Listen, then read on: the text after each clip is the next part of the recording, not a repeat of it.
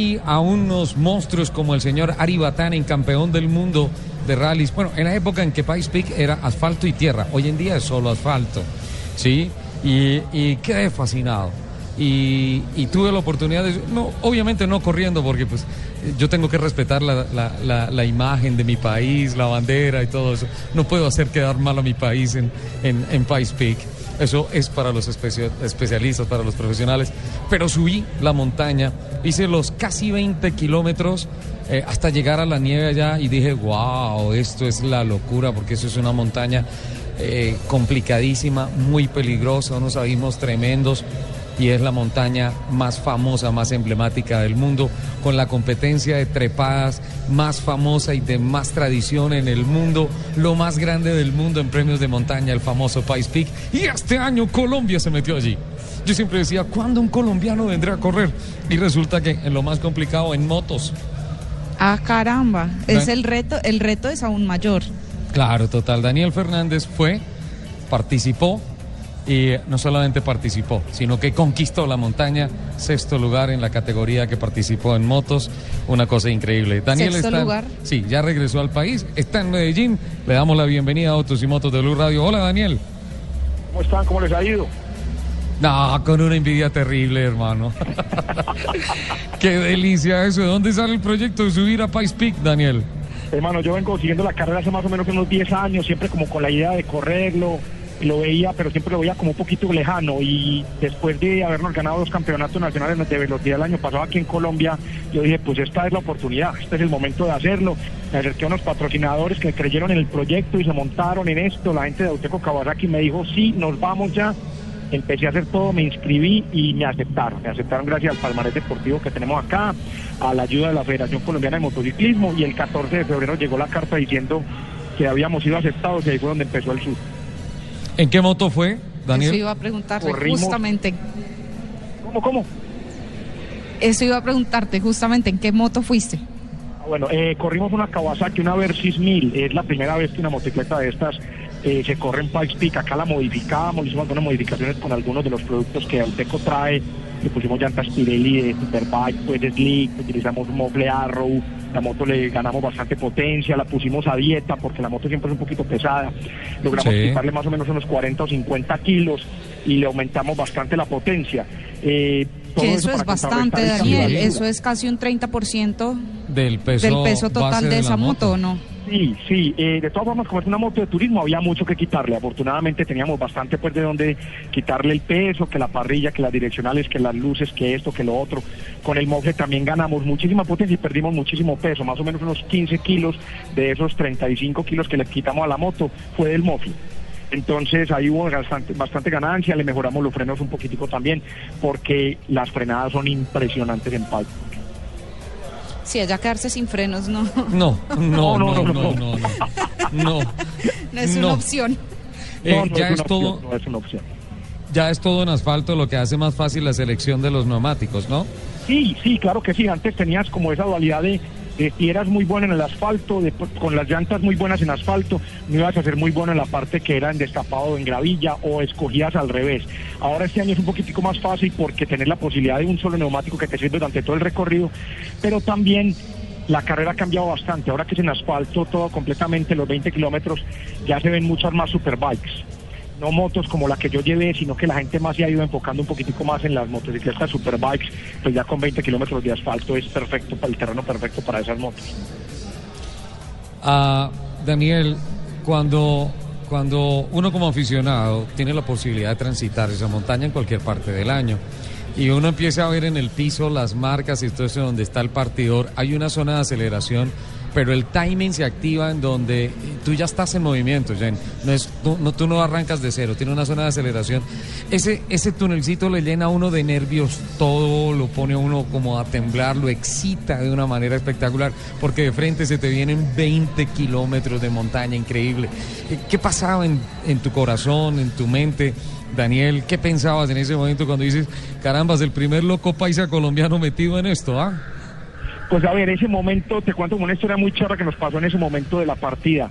Eh, un accidente, eh, en la categoría anterior a nosotros, entonces nos demoramos bastante en la salida, entonces estuvimos parados en la, en la partida muchísimo rato y ese nerviosismo y esa ansiedad, eh, uno le dan unas ganas de orinar tremendas, oriné cuatro veces antes de salir, pero lo mejor de todo fue que en el momento en que íbamos a salir, así la cosa, el momento nos llamaron, ya, ya van a salir, ya van a salir ya, se nos olvidó prender las cámaras de a bordo de la moto, teníamos cuatro cámaras de a bordo de la moto y se nos olvidó a todos. El equipo, lo, lo más, el equipo éramos nueve personas y a todos se nos olvidó, a todos se nos olvidó prender las cámaras. No. Entonces no, tengo registro sino de la clasificación. Me vine a acordar arriba cuando llegué a la meta que fui a apagar las cámaras que las vi que no estaban prendidas.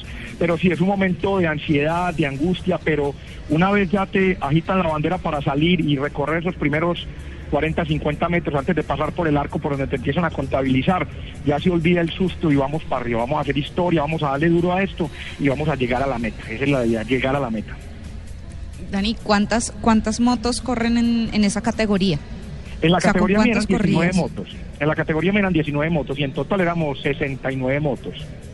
Entre todas las sexto? Un sexto es y soy sexto en general en las motocicletas y soy 20 en la general de todos los corredores, incluyendo carros y todo. ¿Qué tiempo?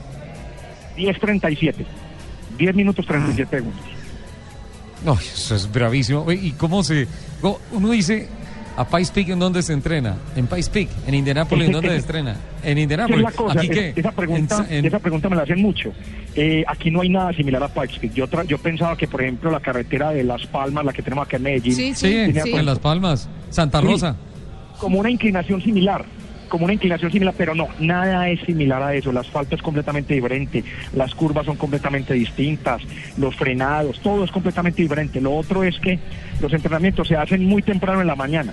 Muy temprano es que a las 5 y 15 de la mañana eh, ya estamos entrenando. Entonces el asfalto nunca llega a la temperatura ideal. Porque el día que más calor hizo en los entrenamientos estábamos a 4 grados. el día la carrera real es la, condición climatológica en la carrera es otra y entonces de ahí poco sirve, ¿ah, Daniel? Nosotros entrenábamos muy temprano y salimos a correr más o menos como a las diez y media, once de la mañana más o menos salimos a correr. Entonces es bastante ¿Con 20 grados de diferencia por ahí? Sí, sí, más o menos unos 20 grados de diferencia. El frío era impresionante pues y las madrugadas durísimas porque como la carretera es pública, únicamente la prestan hasta las ocho y media de la mañana. Entonces teníamos que estar en la portería de Paispic a las 3 de la mañana para subir al pit, para armar el, tu circo, pues, tu carpa, tu compresor, tu generador, poner tu moto, para tener reunión de pilotos a las 4 y 45 de la mañana.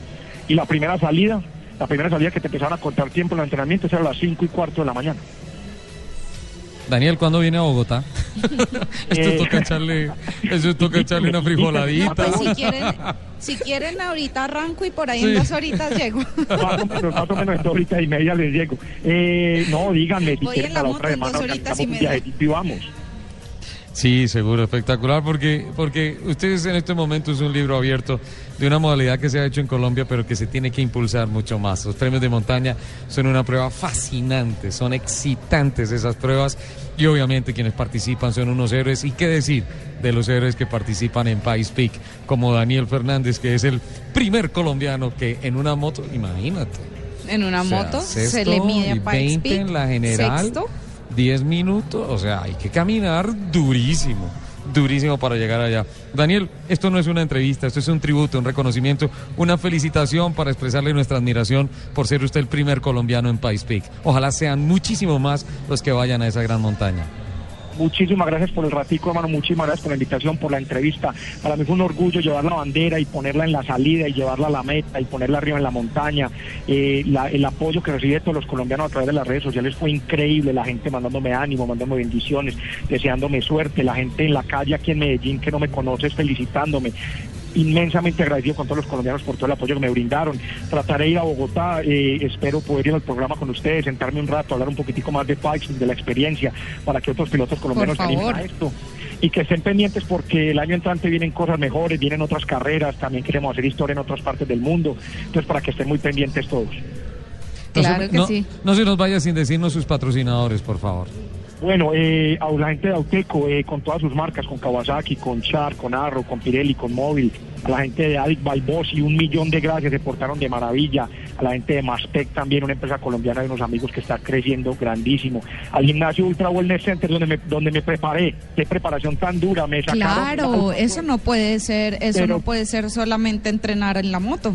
No, no, no, no, no. Fueron dos meses de entrenamientos muy duros en donde me sacaron el alma, pero verdaderamente se notó allá, se notó allá la diferencia pues bastante grande. A la gente de 3D con las mejores calcomanías del mundo, a Slick que nos hizo ver supremamente profesionales arriba en la montaña con los uniformes, a la gente de Due que nos hizo un documental. Pueden seguir el documental en www.versischallenge.com. Ahí pueden ver todos los servicios del, documental que estamos haciendo para que lo vean, para que nos sigan, para que se antojen, para que muchos más colombianos vayan a esto y a la gente de Pamotes que fueron los gestores del proyecto. Vale, Daniel, muchísimas gracias y a Pais Peak el año entrante, 2015 vamos para arriba. Y aquí lo esperamos. lo esperamos acá en la mesa de trabajo. Ahí estaba Daniel Fernández desde Medellín. ¿Qué tal eso? ¿Te tenía esa primicia, Jen?